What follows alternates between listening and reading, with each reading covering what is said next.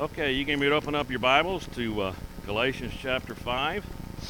And uh, I'm going to try to do this with a sling. I, I don't have to have the sling, but it still hurts to bend my arm straight and stuff. So I'm going to try to do it with it. May have to take it off. But we'll see. So we've been in Galatians chapter 5.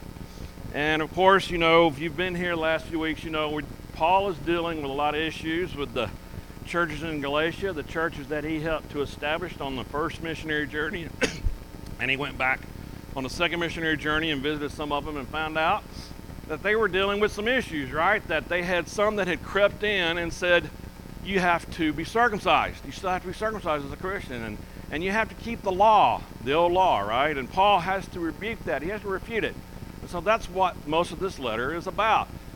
Telling those who are Christians that you have freedom in Christ Jesus. You have liberty in Christ Jesus. You don't keep you don't have to keep the law anymore. It's not about keeping the law. Yes, the law is our tutor.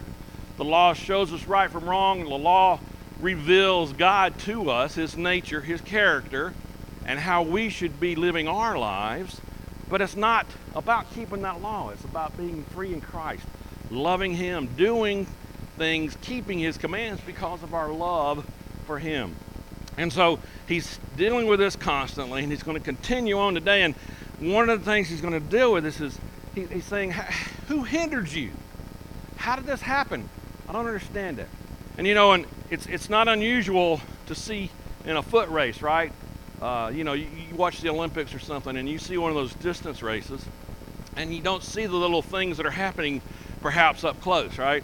You know, you think, well, it's just whoever's the fastest, whoever can endure it but you don't see the jostling that might be going on. You know, the bumping each other, the hindering, and that goes on in those races. There's a lot of strategies you don't see on TV, right? In fact, I have a little experience with that. Back when I was a younger man, uh, late 20s, early 30s, I was into running. I was doing a lot of races, and uh, I was probably, we lived in Snellville at the time, and I was probably running one or two 5Ks or 10Ks a month there for a little while. And I got myself in pretty good shape. I know you don't believe that to see me today, but at the time I was in fairly good shape.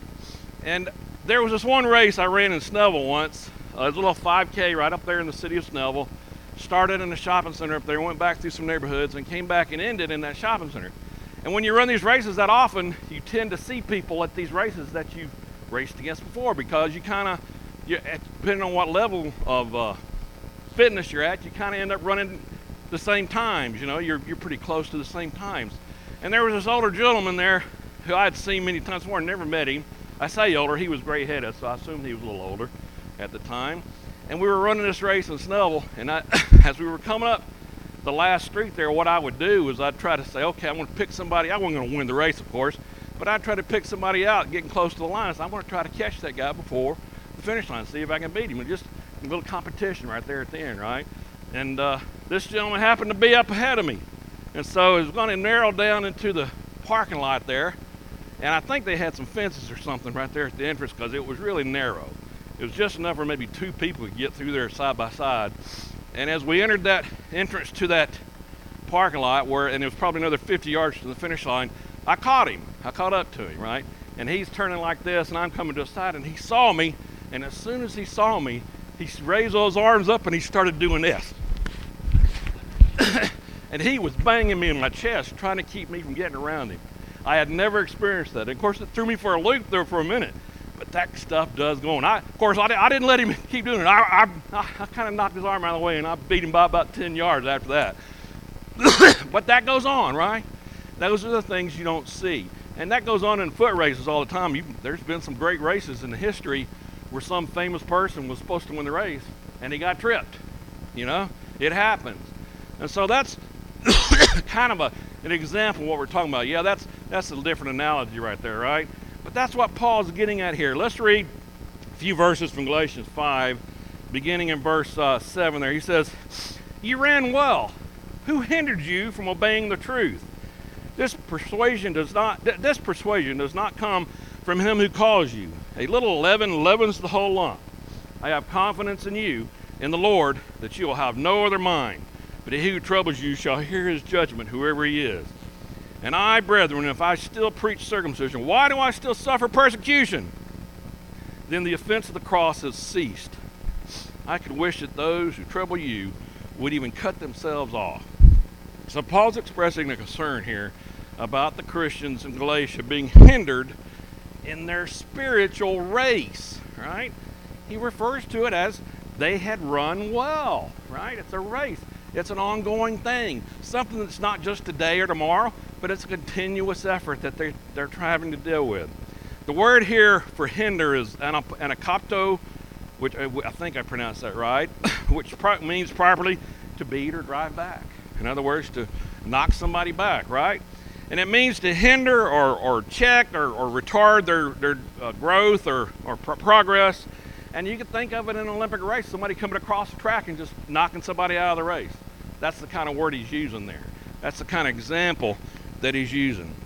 Well, believe it or not, we're in a race. We're in a race to the finish line. The goal is heaven, the crown of glory, and it's something that we have to continue to work on. In fact, if you want some verses to talk about it, let's turn over to 1 Corinthians chapter 9 and see what he says there about it. What Paul has to say about that 1 Corinthians chapter 9. He says in verse, uh, let's see, verse 24, he says, Do you not know that those who run in the race all run, but only one receives the prize? Run in such a way that you may obtain it.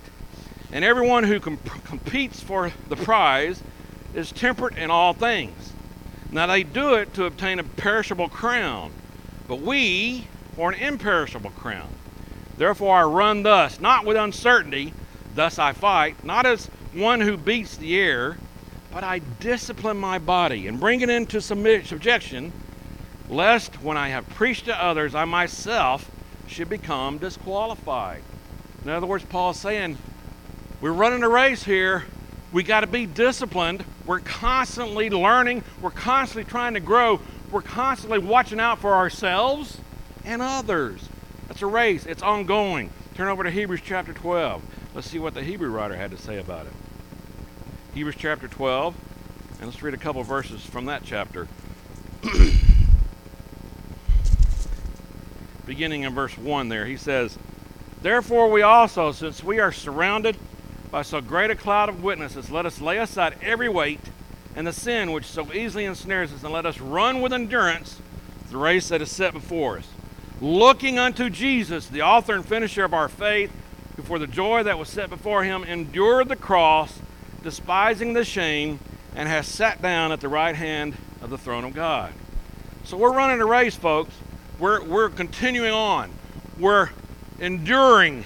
We're progressing. And yeah, John, at the end of John, uh, he's, uh, John tells us we, we can live abundantly in this life, but it's something we have to continue on and on. We can't give up, right? And we do that by keeping our eye on whom? Jesus Christ, of course. The one who died for us, shed his blood, allowed us to have that hope of that eternal crown, that eternal glory. Well, interesting concept, right? That we can run a race that as a Christian we are in a a race, not, not so much a competition like you might think of, right? But we are constantly striving, we're constantly learning, constantly growing. Else, we're dying, right? Well, some interesting concepts we might get out of this, right? As Christians, one of the things we got to be careful of, since we are running a race, is that we don't hinder others, right? We don't raise our elbows up and start knocking people back. We got to be careful about that. Go back to the first few verses there in Galatians 5, and let's read what Paul said about what they were doing, what some of these folks are doing. He says, verse 1 Stand fast, therefore, in the liberty by which Christ has made us free, and do not be entangled again with yoke of bondage. Indeed, I, Paul, say to you that if you become uncircumcised, if you become circumcised, Christ will profit you nothing. And I testify again to every man who becomes uncircumcised that he's a debtor to keep the whole law. You have become estranged from Christ, you who attempt to be justified by law. You have fallen from grace. For we, through the Spirit, eagerly wait for the hope of righteousness by faith. For in Christ Jesus, neither circumcision nor uncircumcision avails anything, but faith working through love. What's Paul saying there?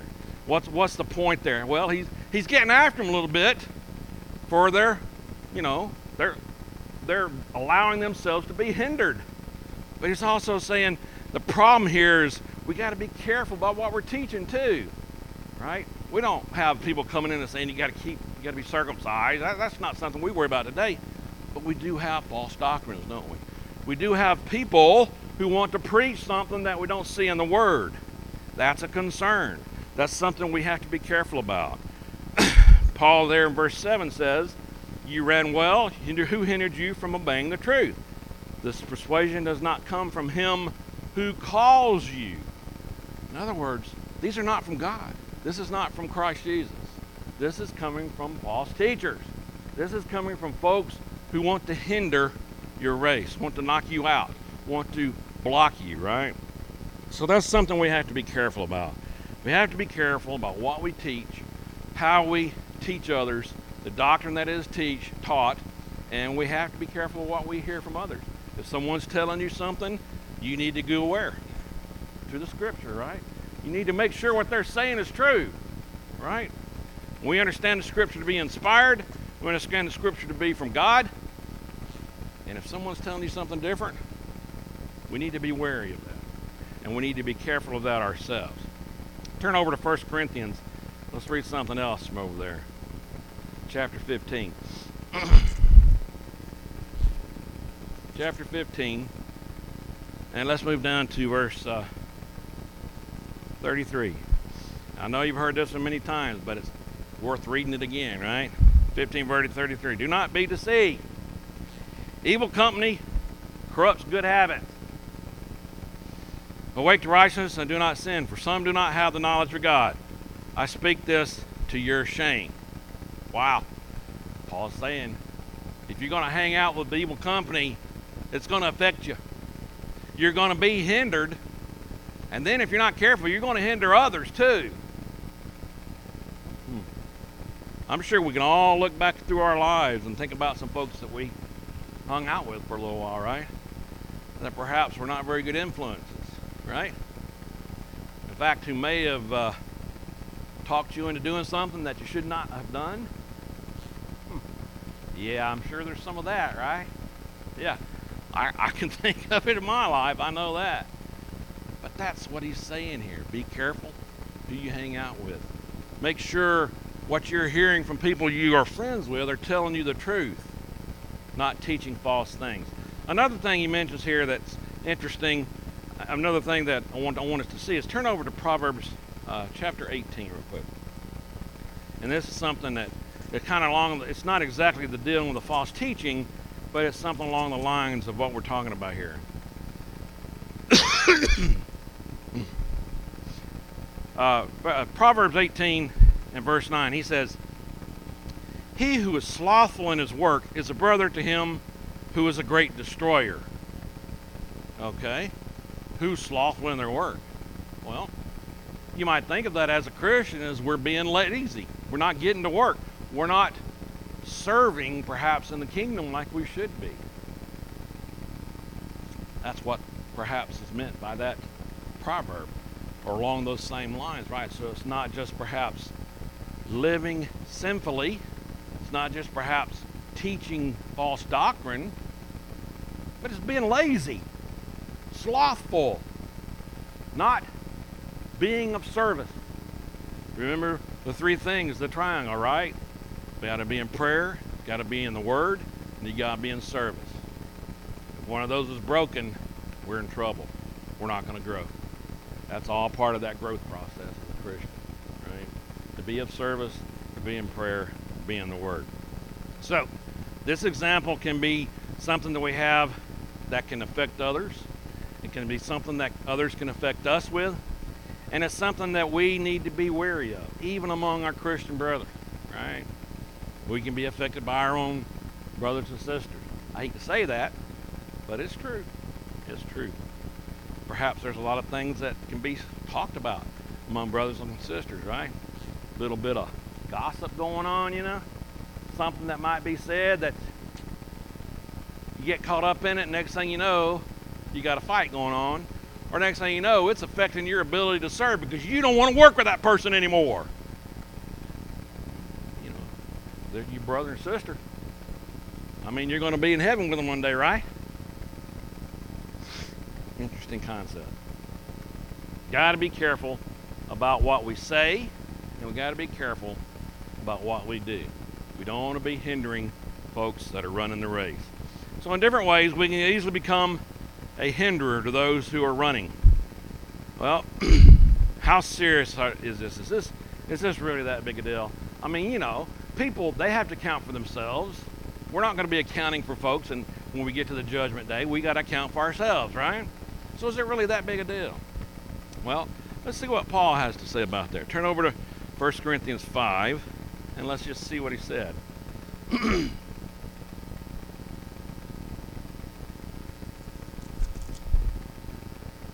verse 6, he says, Your glorying is not good. Do you not know that a little leaven leavens the whole lump?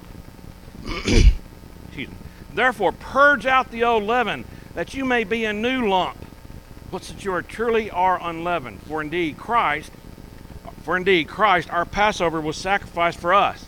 Therefore, let us keep the feast not with old leaven, nor with the leaven of malice and wickedness but with the unleavened bread of sincerity and truth. This is an interesting point Paul's making here. Right? You get something going on in the brethren, between the brethren, the gossip, whatever. Oh, it's just a little leaven.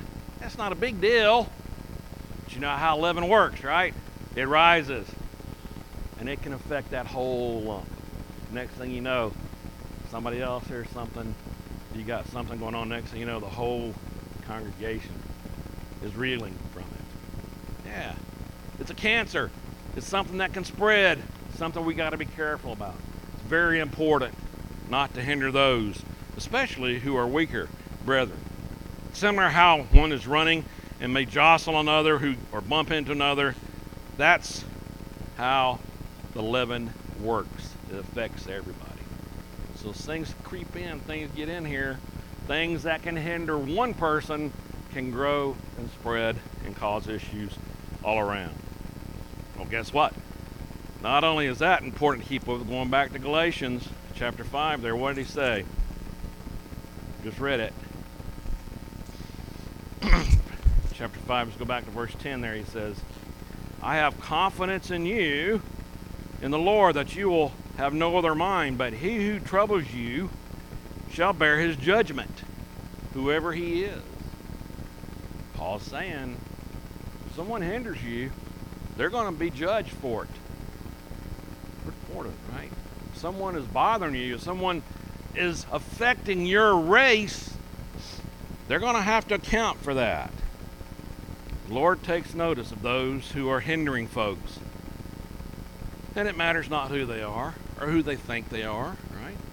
If anyone's doing it, they're going to have to be held accountable. God is going to hold them accountable for that. In fact, read on in verse 12 there again, he says, I could wish that those who trouble you would even cut themselves off. That's an interesting verse, right? What does he mean by that? Even cut themselves off. Some would say maybe that Paul is, has a mind that they would emasculate themselves, right? That they would remove themselves from some role. Perhaps he's talking about someone who's in a position of leadership, perhaps an elder, or, or uh, someone who's a preacher or, or going around and trying to evangelize. If they're hindering somebody, he's saying perhaps they should remove themselves from that role, emasculate themselves, get out of that role because they're affecting too many folks. Or maybe he's just saying they need to cut themselves out of the community of the church it doesn't necessarily reference to someone being disfellowship, right? It, it sounds more like he wishes that they would just leave, right? It's kind of interesting that he would say that statement, but it's a pretty it's a pretty bold statement, right? But he knows how important it is.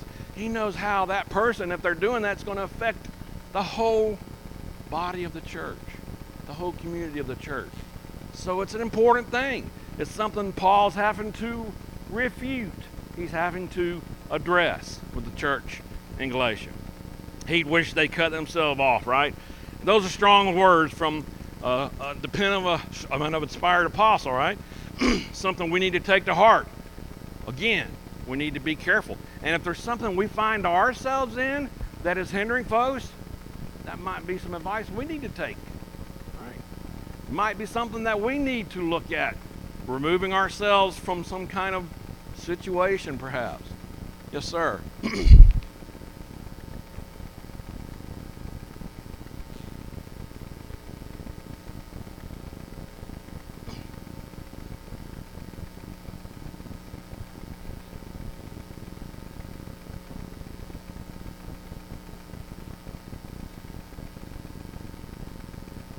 Yeah, yeah. yeah. May not even realize what they've done until someone calls them out on it or something. Yeah, exactly. Very good point. Very good point. Well, we hear that from Paul that it's a very important deal that no one should be hindered. We're also going to hear it from our Lord. Turn over to Luke chapter 17 and let's read what the Lord had to say about this.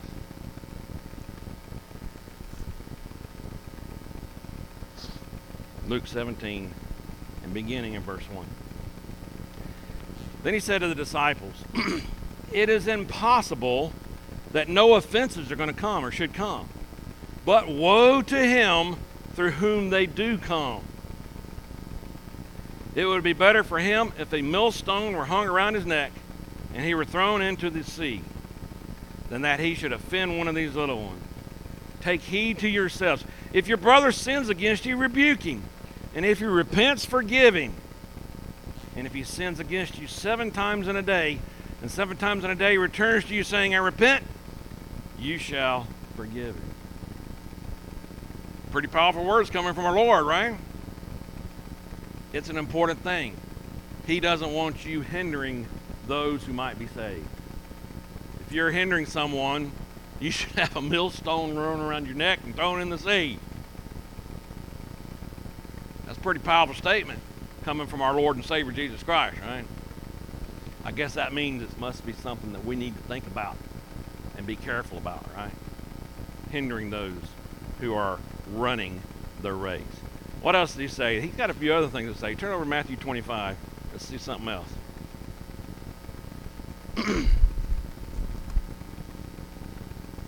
Matthew 25, let's begin in verse 41. He says, Then he will also say to those on the left hand, Depart from me, you cursed, into the everlasting fire prepared for the devil and his angels. For I was hungry, and you gave me no food. I was thirsty, and you gave me no drink. I was a stranger, and you did not take me in. Naked, and you did not clothe me. Sick, and in prison, and you did not visit me.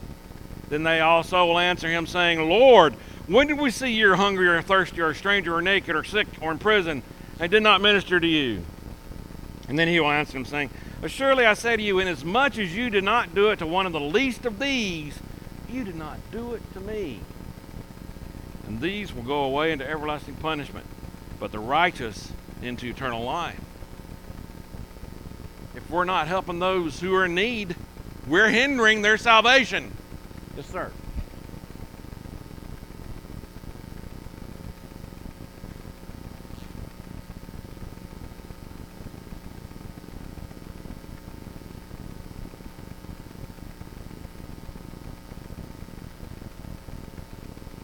Yeah. Yeah.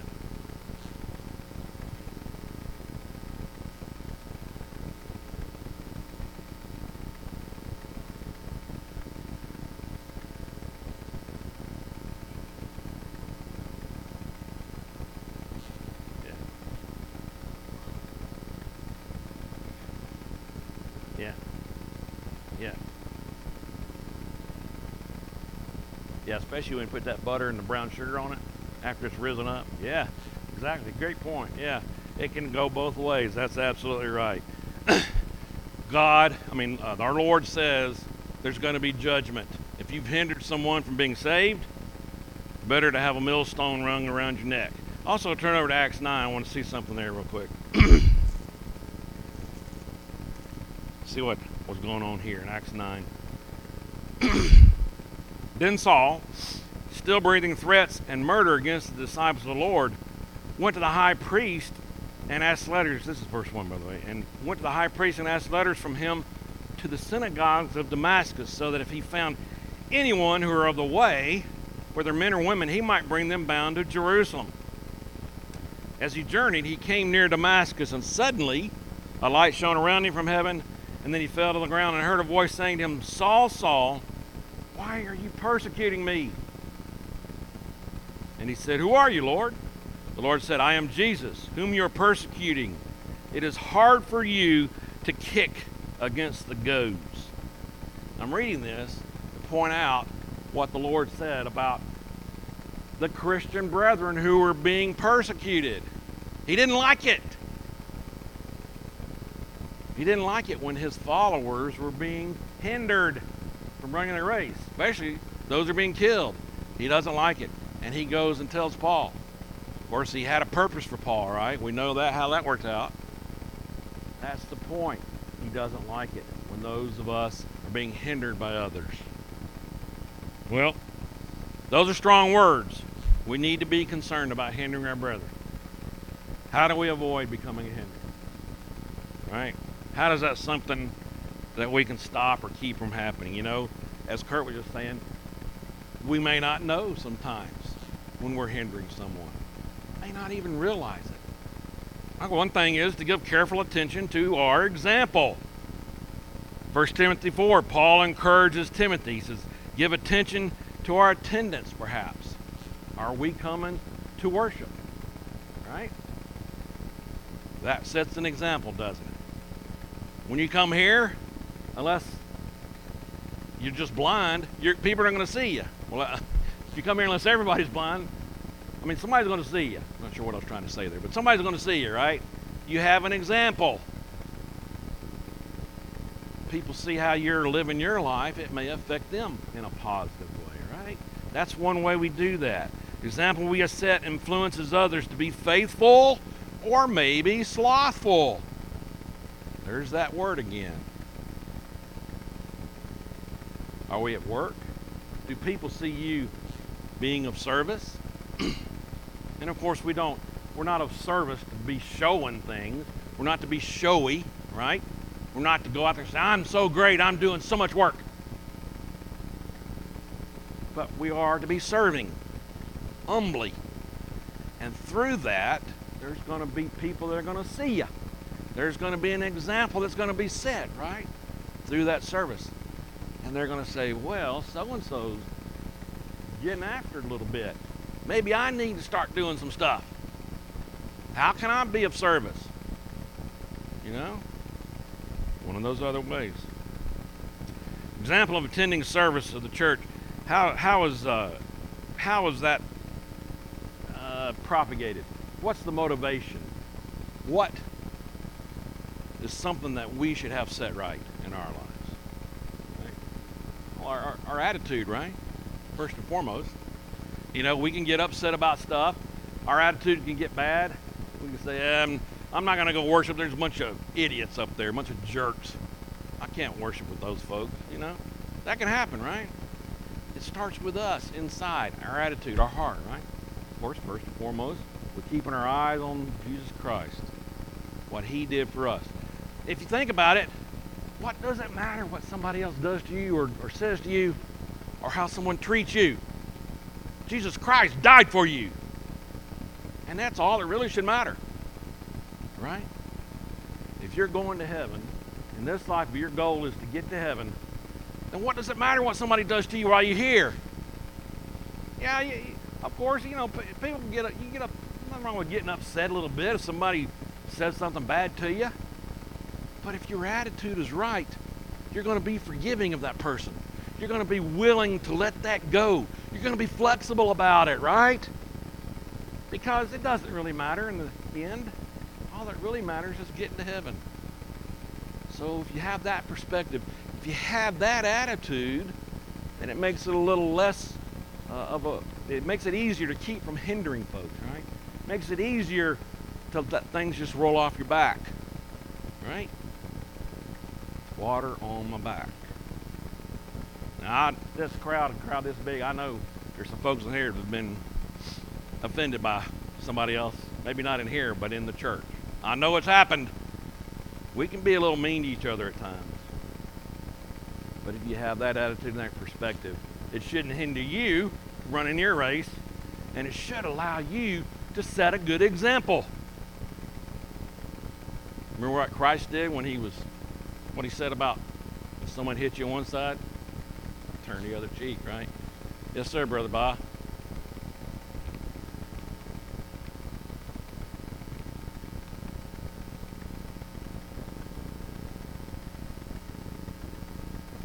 Yeah. Absolutely. Absolutely, Brother Bob. He had a great example, didn't he? Absolutely. As long as we have our eyes on him, what happens to us here should not affect us. And it should help us to keep from affecting others. All right. Well, I know that's not necessarily something that's easily done. It's a lot easier to talk about it than to do it especially when someone has treated you in a really bad way. But that's something that we have to keep in mind. It goes along with having our focus on eternity. And it goes along the way we live our lives daily.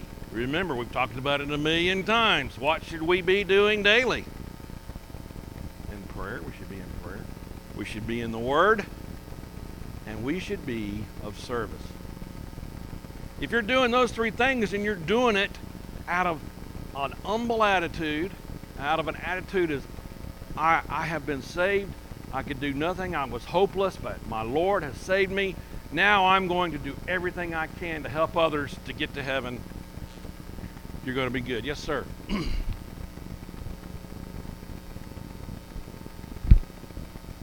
Hmm.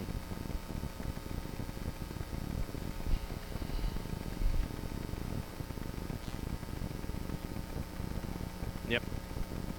Right. Yep. That's all we can do. Absolutely. Kurt's talking about Job.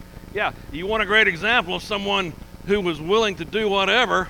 Job is it. I was just having a discussion with someone just this past week about that.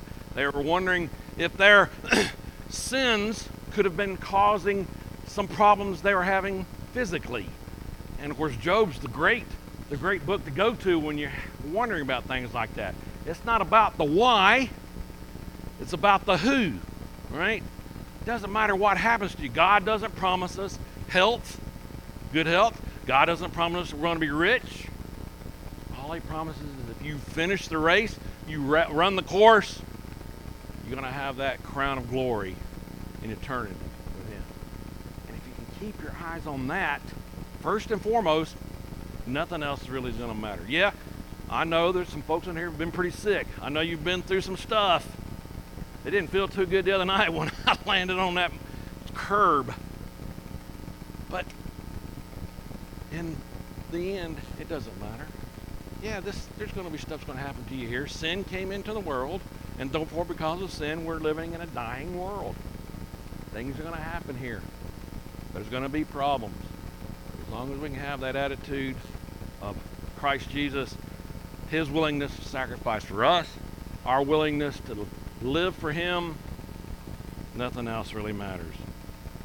Paul even admonished young Timothy there in 1 Timothy 4 to give attention to the study of God's Word. And that's another point I want to make here. Kind of already made it. But we have to be in study and not just reading. And that's a good thing if you're reading, but you know how reading can be, especially when you're sleeping, you need to go to bed if you're doing it. You can read, I can read 20 pages and don't even remember even doing it sometimes. You know how that is. Got to be in careful study of it. You need to be studying what you're reading and thinking about it. And I, I know it's been said many times, right? But I can study something and I've read that passage 10,000 times. And all of a sudden something will jump out at me that I never, I never even remembered. Oh, okay, now I see it. You got to be in study. That's one way to keep from hindering folks. One way to be an encourager of others. Give attention to the proclamation of the word. be careful what we say. All right? Be careful what we preach. We need to be teaching and preaching, giving out the gospel message, but we got to be careful how we do it, what we say. Make sure it's in accordance with the word is what we tell others going to help them get closer to God? That's a question right there. That's a good question to ask yourself. And what am I tell if I'm what is what I'm telling others, what I'm sharing with others going to help them get closer to God. We either hinder or help our brethren in Christ, especially those who are running the race of faith, right? They can easily be made to stumble. There's lots of things that can happen to a person in their Christian walk and their Christian race, right? We need to be careful about that. Paul even says there, as I mentioned, he wishes that those who were hindering them would have cut themselves off. Sometimes we might need to do that if we're not being careful. We should be a source of great encouragement to one another. If we saw how wonderful it would be we are together for eternity, if you think about that, you think about you're going to be spending eternity with these folks, maybe that'll help you keep from hindering them. and that doesn't mean everybody's going to have personalities that just get along, right? I know that. But that's not the point. The point is they have a soul just like you do. They need to spend eternity with God or they're going to be in the other place. You need to be careful not to hinder them and cause them to stumble. As Paul said, he had finished the course, or finished the, uh, he had run the course, finished the course. Can't remember. Can't. You know what I'm saying. I'm being like Joe Biden. I'm saying something. Just know you know what I'm saying. All right. Thanks for being with us today. Our time is up.